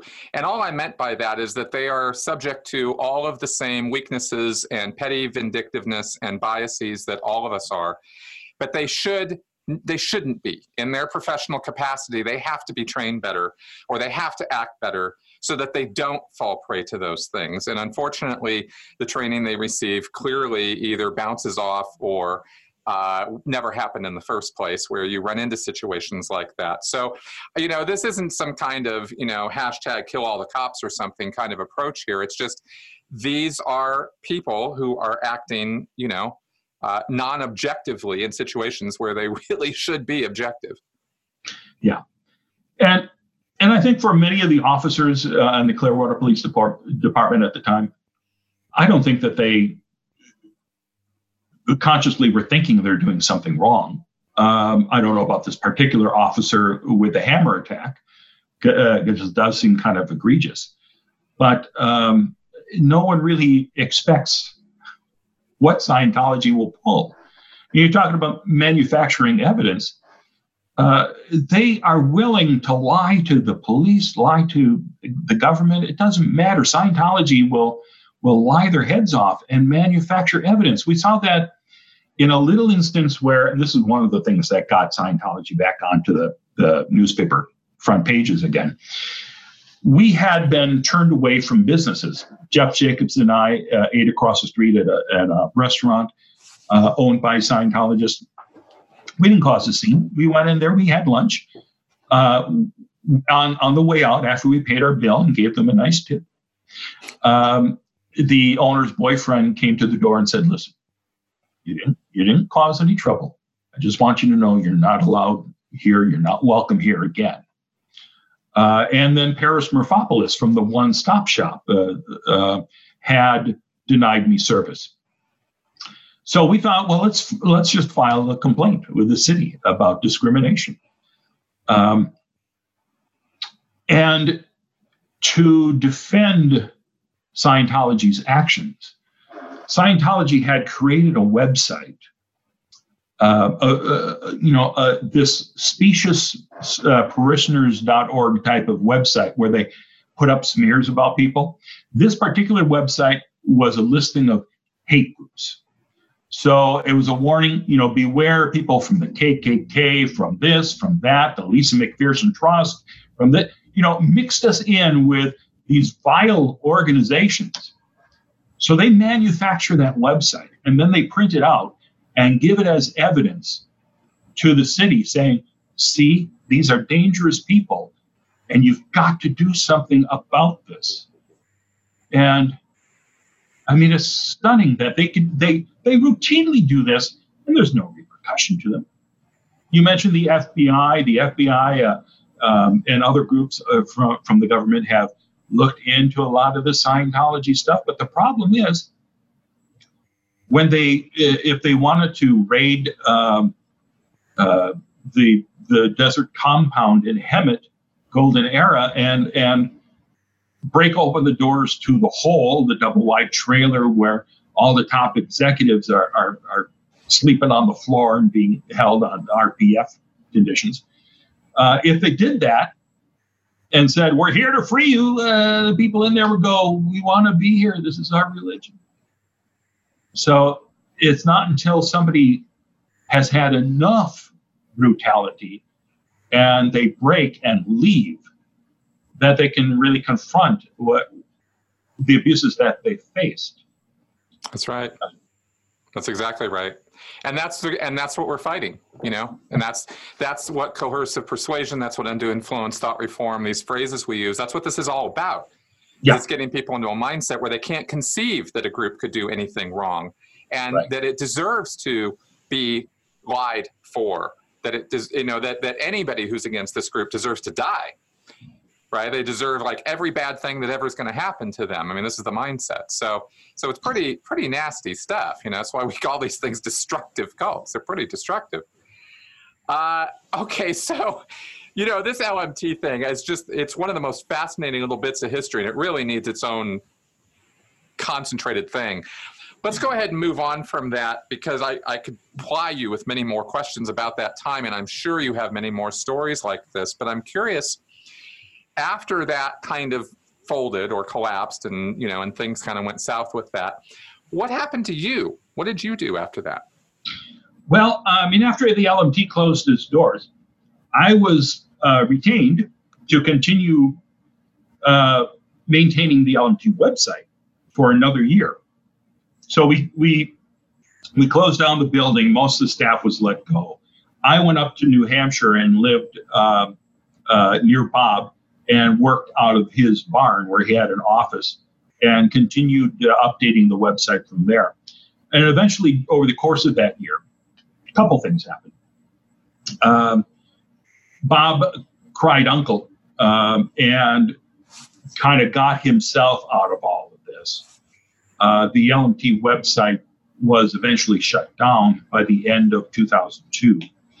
Um, and I had uh, my own medical issues to deal with at the time, where uh, I had uh, discovered that I had blocked arteries and I had to have a stent, and that that knocked me silly. Um, so by the end of the of, of 202, it was decided 2002 it was decided, okay, well, it's time to, to move on. And I moved back to San Diego. Um, I initially moved to LA, and within a month of being in LA, I got a job at a San Diego TV station as a news uh, video editor. Um, so for a month, I was commuting two hours back and forth uh, to go to work every morning uh, before I found a place in San Diego to, to live. So I spent 10 years working at uh, a couple of different TV stations down there, uh, and learning uh, more about TV news that I, I expected to learn. Um, first at XETV, uh, I'm sorry, no, first KUSI, which was a little small independent station that was all news. Um, and then uh, I moved over to the then Fox affiliate, XETV. Um, and tried to, to live my life while still covering Scientology along the way. Um, at, at a certain point, after the, the stock market crashed in 2008, uh, it hit TV stations horribly hard because all their big advertisers, like car dealerships, were ruined by by the uh, the devastation of that. So all the ad dollars went away. So um, they kept firing people every week at the station. When I came to XETV, it was such a busy, noisy, active newsroom with reporters coming and going, editors, the writers, all this activity going on to put together evening newscasts. Every week, more and more of those people were fired until by the end, uh, it was uh, me, uh, two gals who were writing and producing the show, two anchors, like two or three reporters in the field, couple video editors. And once the station saw that they could still put on a show without all those people, there was no turning back. So, I mean, that happened to the industry all over the place. Um, and eventually, after a couple of years of seeing people go, it was my turn to go and I decided after that, you know, it's um, it's uh, time to look for something else. And that's when the that's uh, about the time that the the movie came about, but it wasn't. Uh, I started a, a, fundraising event in, in, in, I think it was 2010 um, to uh, to start making a documentary, and in the first 24 hours, I was shocked to get ten thousand dollars from people all around the globe for me to to do this film. And it really cushioned the blow when a week later I was fired from the TV station. And okay, well, now I have time to do this. So I kind of launched into that. And in the first couple of years, um, I had I had gotten a, a, lot of interviews. I did way too many interviews for the documentary. Uh, normally, you know, if you, you're doing a documentary, there's maybe five, six, eight people at the most who will be experts on screening. I decided to do a cross country tour and hopped in the car with my equipment and drove around the entire country. And I think I wound up with like 36 interviews. Way too much to use in a movie. But my feeling all along was we're going to have uh, the movie and then we're going to have everybody's stories that will be put online. So we'll have a record of all of this stuff. And I had a chance to talk to to some truly amazing people along the way. Um, and I, I, would put up little one or two minute excerpts of something interesting from their interviews uh, as kind of, okay, here's what we're accomplishing so far. Um, so if, you were to just put those clips together, it's like an hour and a 40 minutes worth of material. That in itself is not a movie, and all of that wouldn't be in the movie. But it was just a, a, a you know a quick look at I got a lot of material here, and that in itself became kind of an issue where it's like, how do I put this jigsaw puzzle together? And you know, I I, I went through and I had um, put together all the sound bites about the RPF, everything about leaving the Sea Org, everything about fair game. So I had all these experts in all these fields doing this. And uh, there's a lot of really great stuff there. But I have not had experience doing this. And I found myself getting bogged down. And it's been now nine years since this started. Um, and the film isn't isn't finished, as many people are aware. And I am really horrified that that's the situation. Uh, when I when I hear people giving George R. R. Martin a hard time for finishing his last two Game of Thrones books, I always always want to say, cut him some slack, people. This isn't easy. Um, and and and I've been retooling it along the way because I think, okay, well, th- maybe we should focus on this. Maybe it should be a series of one hour episodes for something like Netflix where we can concentrate on these things. Um, and getting bogged down uh, is, is, a huge problem. Um, and I know people are out there anxious because the film hasn't been finished. I understand that, and I understand people's complaints, and, and my God, they're justified. I, uh, you know, but when I think of okay, well, why can't we have another Star Trek film? Uh, it's been three years. Where's my Star Trek film?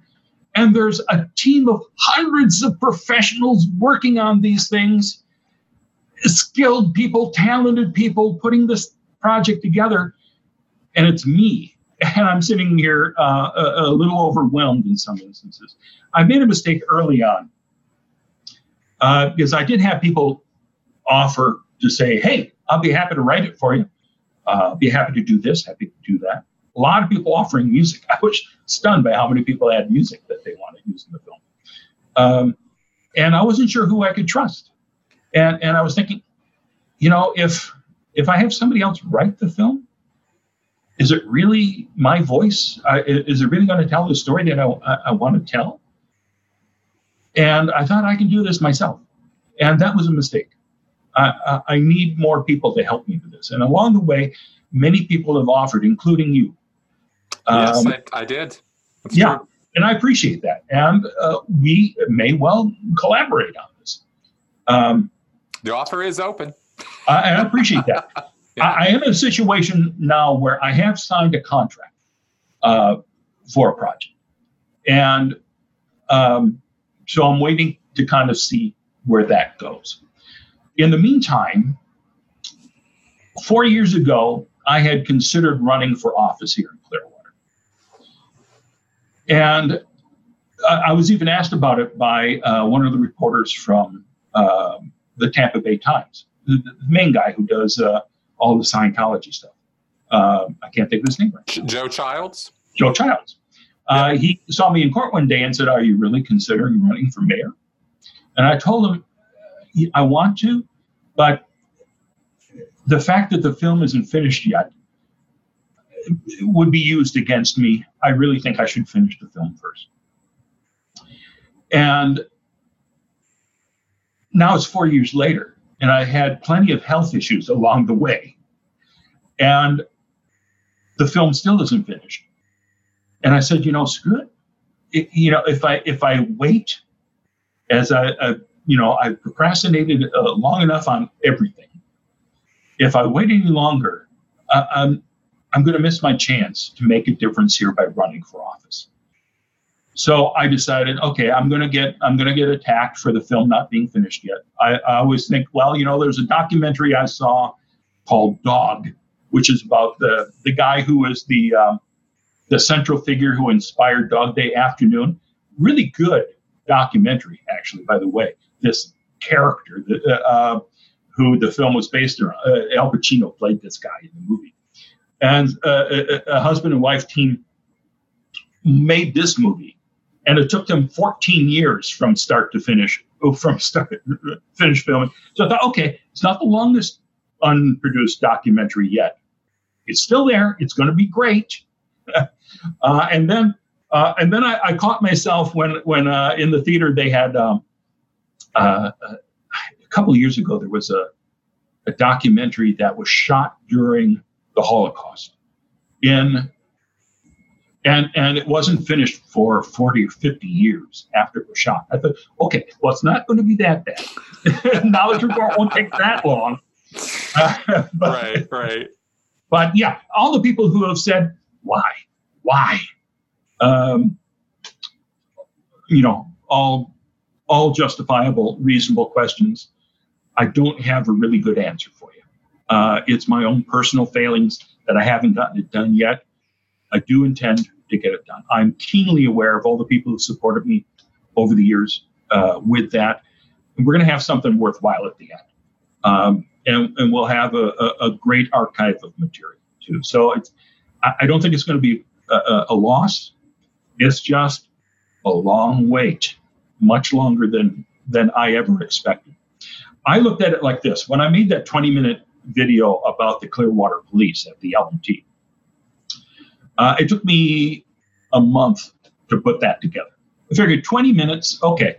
Uh, so it should only take me like uh, six months to uh, to make this film, and no, so I can only blame myself. But um, you know, uh, in the end, I think you will will find that it's it's worth the wait. I hope. At least.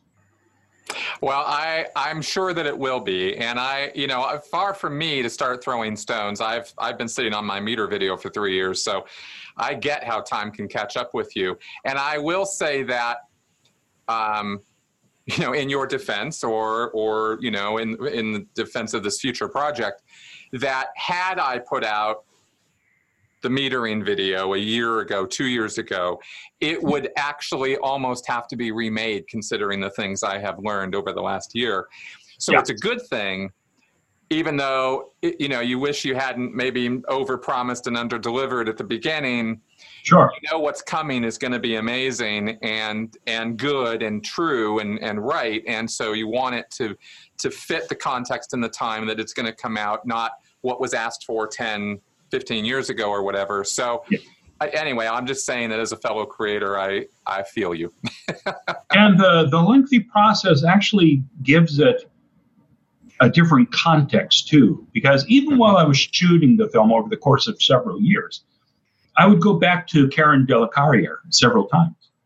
First time I interviewed her, she was uh, very much supporter of the tech, believed in L. Ron Hubbard, believed in everything, and the whole problem was David Miscavige. Cut to six months or a year later, uh, she no longer believes in Hubbard. She wants to do another interview. In the course of the interviews, we and and and we, we did another one too. But in the course of the interviews, we see not just her position change, but the family tragedy reveal itself. Because in the in the course of I don't know if it was the first or the second interview, uh, probably the second one, where she declared that um, her son uh, had disconnected from her. Uh, in the first interview, she said he would never do that. My son, uh, I, we love each other. Uh, I've been declared a suppressive person. He would never disconnect from me. That was the first interview. Second interview, she was distraught because he's disconnected. Go back again the third time, he's died.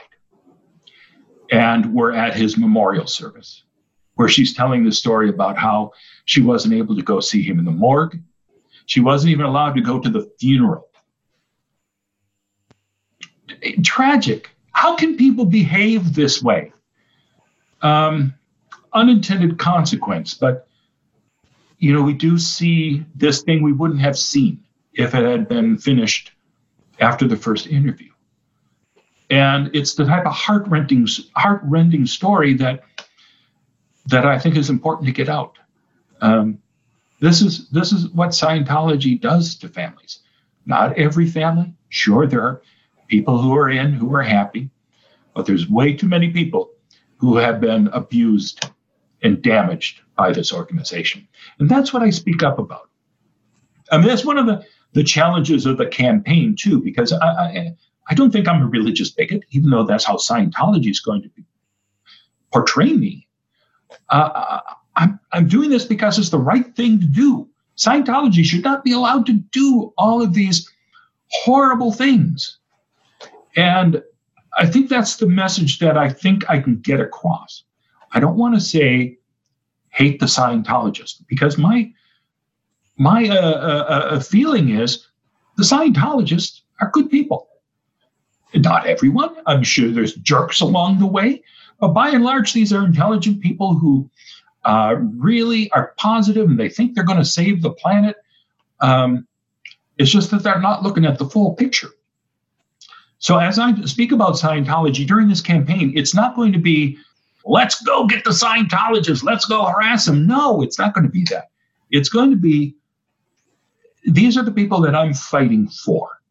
I'm trying to stop the abuses against these people. Um, and if I can fight for these people who've been told to hate me, told that I'm a criminal, I can certainly fight for the people of Clearwater to be their spokesperson, to be their, you know, the, the guy who will stand up for them too. Because I, I, deeply am concerned. I'm, uh, I, am an empathetic person. Uh, Clearly. And, yeah. And I'll, I'll do be doing interviews with people. And uh, like now, uh, you know, I'll, I'll, be hearing their stories and I'll, I'll, be wiping away tears thinking, my God, we, we got to not just tell people about this, we need to show people this.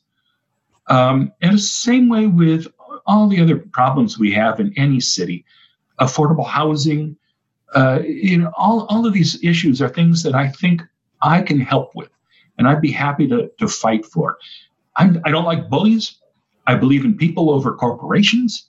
And uh, so I think I can make a difference. And that's why I moved back here to Clearwater, uh, essentially back in 2013 I put off putting uh, uh, making a run for office for four years.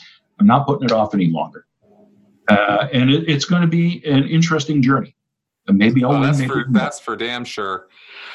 what let me uh, let me let me now let's tackle this for a second because sure. this is uh, I, I am totally on board and I want to support your effort here, and I do think it's an important one. And um, and yes, that film is going to get done, but this is something that you are you are stepping up, and this is not just online activism. This is stepping up in the real world and doing something. And again, this must be acknowledged for the for the move that it is what is it now with, you've been in clearwater for years now you know the scene there you're familiar with the territory it's not just not just the church of scientology but we cannot talk about clearwater intelligently without talking about scientology. It's just too dominating of a force there. But there are other things going on there too. It's not all just about scientology. So what are your plans? What what do you think you can actually accomplish as a city council member both in its direction of Scientology and Clearwater in general?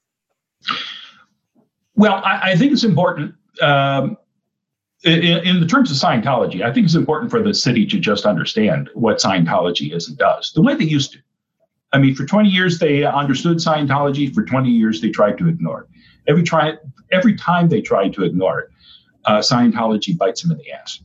Um, and as hard as they're trying now to develop downtown, and we're spending now $65 million on this program to this project uh, called Imagine Clearwater. We're going to take the entire bayfront downtown and turn it into a majestic park that really looks good. Um, and it's very promising, but like every other attempt to develop downtown, Scientology is still a problem.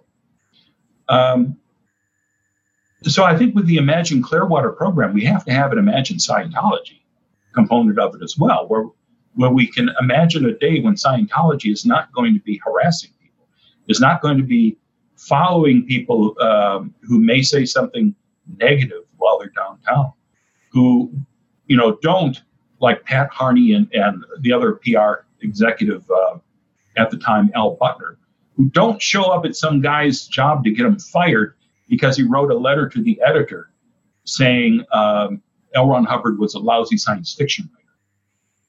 So we need to really confront Scientology and say, be good citizens. Be the citizens you're trying to pretend to be. Um, and, right. and then, and then you, you won't have to worry about people being afraid of you. right? You think? Um, yeah. So, so I, I think I can uh, uh, make an impact in that. Uh, but you know, prices are rising everywhere. Uh, my my rent here has gone up a hundred bucks since I moved in here a year ago, um, and you know, everywhere you go, affordable housing is an issue. I really want to work with Habitat for Humanity and other organizations here in town that that can make a difference. Uh, the city has been active with them. I want to see what more we can do. Uh, I was reading a, uh, an article from Detroit, uh, uh, it was probably about a month ago, about a, a program they're testing there where they're uh, building, they have like $500,000 set aside for this test project, where they're building um, tiny homes and I'm fascinated by tiny homes. I don't know about you, but I, I find myself watching those shows and and being uh, amazed at, at what they can do in a tiny space. So anyway, in Detroit, they're building these homes for like fifty thousand dollars a piece, and then uh, you can rent to own those, backed by this program. So after and you pay for a, a dollar a foot. So if you want a 400 foot home, 400 square foot uh, it's $400 a month. So even if you're on a fixed budget of like $11,000 a year, you can afford $400 a month. And you have to pay, you know, the, the utilities and things like that along the way. But after 10 years of paying that, you own a home. That goes on the tax rolls. You have something that you can provide to other family members along the way. You have a sense of ownership instead of being slapped into a troubled apartment where you've got a lot of other people who may be problems. You've got a place to call home. You have a place to go home. I think that's an exciting idea.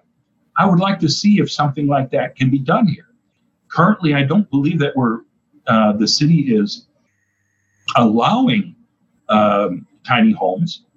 Um, there, uh, there may be an issue where you now you can put one up in a backyard of somebody's home, but to me, it sounds like a great idea.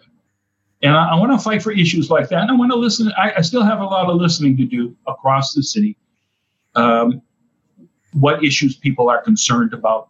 Traffic's certainly a huge problem down at the beach. But um, you know, if you go to Clearwater Beach, especially on a weekend, you can't move.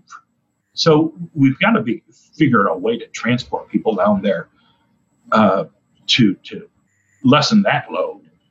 Uh, I don't know why we don't have some terrific park and ride programs here uh, on this side uh, of the bridge to take people over there for free. you know, um, and if if people want to take a bus anywhere in the area, it's like an hour wait for a bus, and then they don't they don't run 24 hours a day.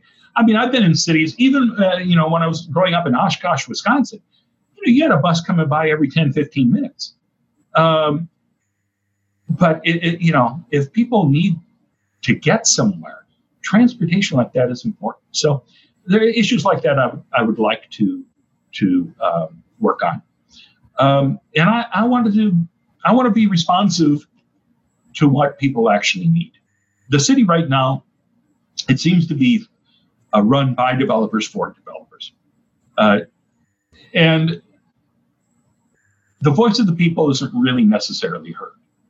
In fact, uh, when I went to a meeting back in May that was put on by the Clearwater. Uh, uh, okay, I can't think of the name of the group right now. Uh, uh oh, Clearwater Neighborhood Coalition. They had uh, a meeting so anybody in the city who wanted to come to run for office, we, we could show up that night and we'd have city officials, the, the city attorney, former um, uh, former members of the council, giving us the ins and outs of what it is like to run.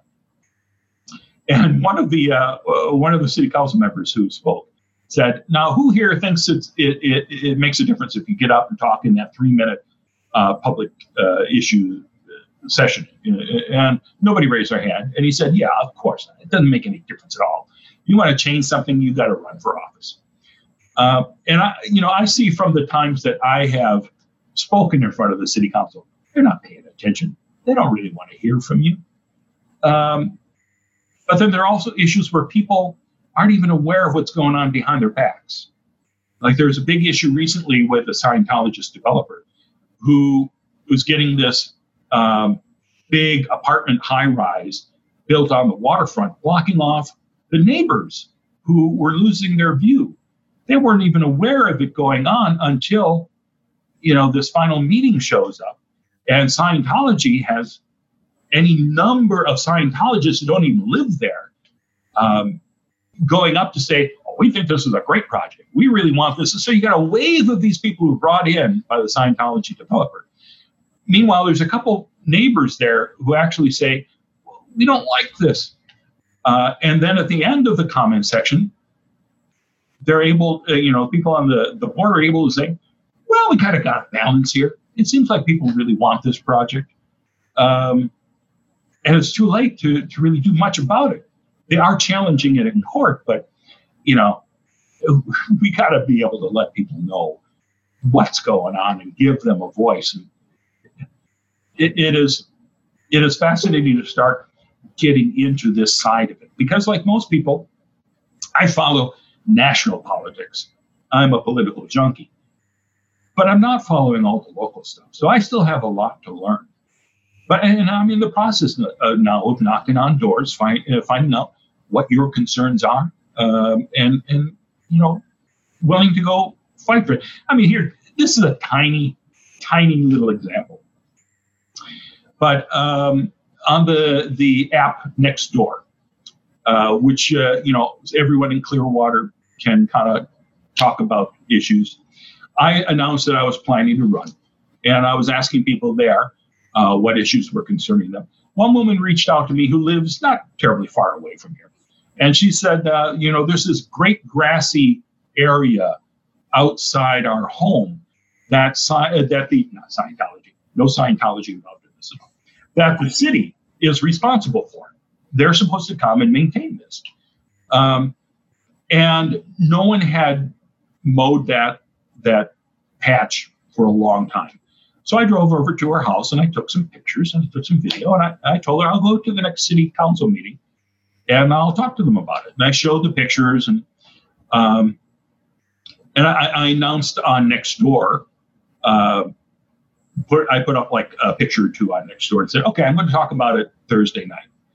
So um, Thursday morning, lo and behold, somebody came over there and mowed it sloppily quickly. And I went back and took pictures of the sloppy job where you had these horn rows of grass high and, and then the clippings everywhere. And it just looked horrible.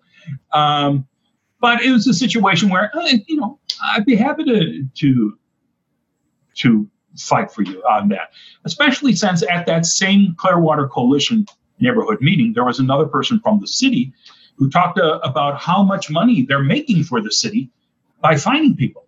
And one of the things he specifically talked about was that um, you're not tending your lawn, we charge you 250 bucks for that. Um, and I thought that's pretty galling that we're that people who are in tough conditions sometimes, like the the the family that invited me over to, to take those pictures, the woman who lived next door to them is in her 80s and she doesn't live at the, the neighboring house anymore. She has, uh, you know, has not got the ability to keep that up. So um, some of the other neighbors will go over there and mow occasionally, but she was getting slapped with fines from the city for this. It's like, really, uh, is that the best way to, to handle this? Um, I would much rather, you know, fight on behalf of the people than for us getting a little extra money from these these fines. Uh,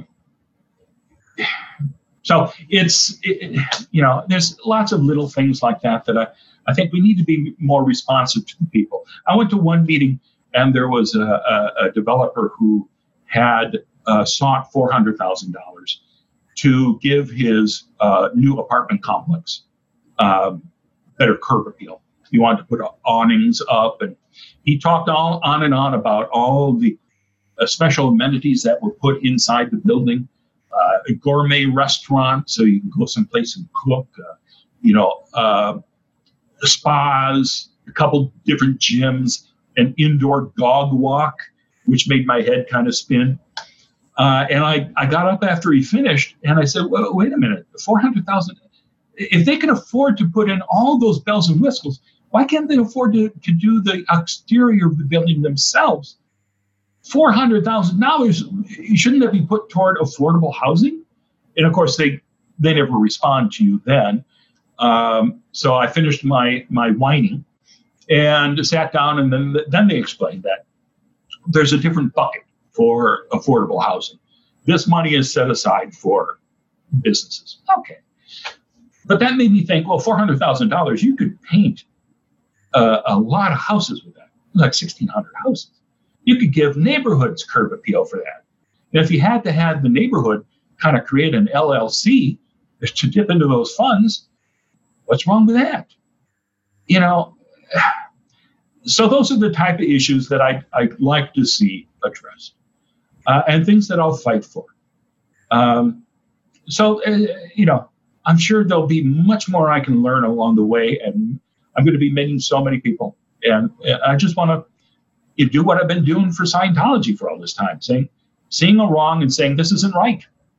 You know, so we got to do something about this. Yeah, man, and stepping up and actually doing something about it. You know. Yeah. And you got six months anybody yeah. out there who's watching this from the from the area of Clearwater, you know, if you're actually in this area in this district, connect up with this campaign.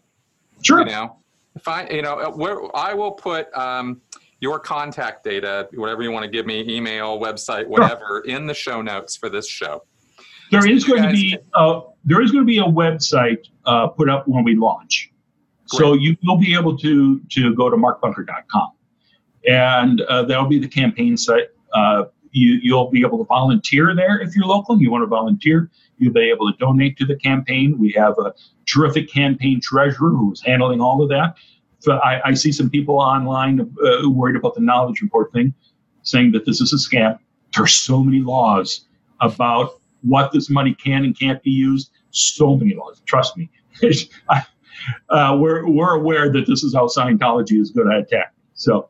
Um, but yeah, and using be, and using the word scam for that whole movie thing, by the way, is pretty irresponsible. It's not that that I think we've I think we made it pretty clear that that's not what's been going on. So you know, uh, too slow. Well, fine. You know, scam. That's a whole different thing. That implies vicious malintent, uh, criminal intent, even, and that's not what's going on here. So let's just nip that whole nonsense in the bud. Can people from outside Clearwater or outside Florida donate to your campaign? Sure. Once the, the campaign starts, we can't collect anything until the 19th when we actually uh, file the papers. At that point, anyone within the U.S. is uh, allowed to contribute to the campaign. Uh, okay. No money from overseas. Um, and, and everything has to be uh, reported. So anyone who uh, donates through the website, uh, it goes through a national uh, program there that uh, that records your name, address, and your employer. Apparently, are things that you have to to met, or if you're retired, just say retired. all of this is public records. So, um, so if you're in the U.S., you, you, can definitely contribute. If you want to volunteer services, in fact, I have to reach out to Jefferson uh, Hawkins because uh, I could use some graphics work. Uh, okay, I'm going to call him as soon as we get done here. Um, so, and we'll, of course, video is going to be a huge component of this. So we'll be sharing video all along the way. Uh, and I think it's going to be an exciting, challenging uh, journey. I, I, I, fully admit that there's probably going to be times when um, I have my gaffes, where I don't have a solid answer on a particular issue. Uh, one of the things I'm doing now, which I, I really enjoying, uh, we just started uh, Clearwater 101, which is a, a kind of a, a, learning experience that the city runs once or twice a year, where the, you, a group of people come and you get to visit every single department, see how everything operates, meet the people who run the departments, and that is going to help me so much. We just had our orientation last Tuesday. I got to meet the nice young Scientologist gal who was sitting, seated right behind me. Um, I hope we can be uh, become friends along the way. Um, but it, you know, I'll I'll be learning so much more about the city uh, functions that I'm not even aware of right now and that's going to help enormously during during the campaign. So, tons of stuff for me to learn, but uh, I'm up for it, and and uh, I really think it's going to be a great experience, and I think we have a really great chance of winning. Awesome, man. Well, I definitely am wishing you the best. I hope that this helps. I hope that this uh, this interview will allow people to find out more about who you are and what you stand for and what this is all about. And of course, this has been more than a little educational about the history of uh, what Scientology gets up to. Uh, and we need to keep in mind that it's not just history, folks. You know, they might not be out and about as loud and proud as they were in the 90s, but their fair game, their bag of tricks, and all of that is still very, very full. And they uh, they have not given up at all in their mission. So, uh, so it is it is a group that needs to be pushed back against. And I'm glad that uh, that you're out there doing it. So, thank you very much for. Hey, that goes. Time that goes both ways, Chris. I really appreciate the fact that you're out there with your channel. Aaron Smith Levin is out there with his channel. That there's so many voices continuing to speak out about this and interviewing new people, sharing experiences, sharing knowledge. It's so great that this carries on. So thanks for having me on, and uh, uh you know I look forward to seeing more of what you achieve. awesome, man. All right, folks, any questions, comments, or feedback, leave it in the comment section. And we're going to be posting this this weekend. I'm sure, Mark, I will send you a link to this. You can check out the comments and reply or answer questions as necessary or needed if you would like. Uh, so leave them out there in the comment section here on YouTube or at sensiblyspeaking.com. All right, folks, I will see you next week. Thanks very much for coming around and watching. Bye bye.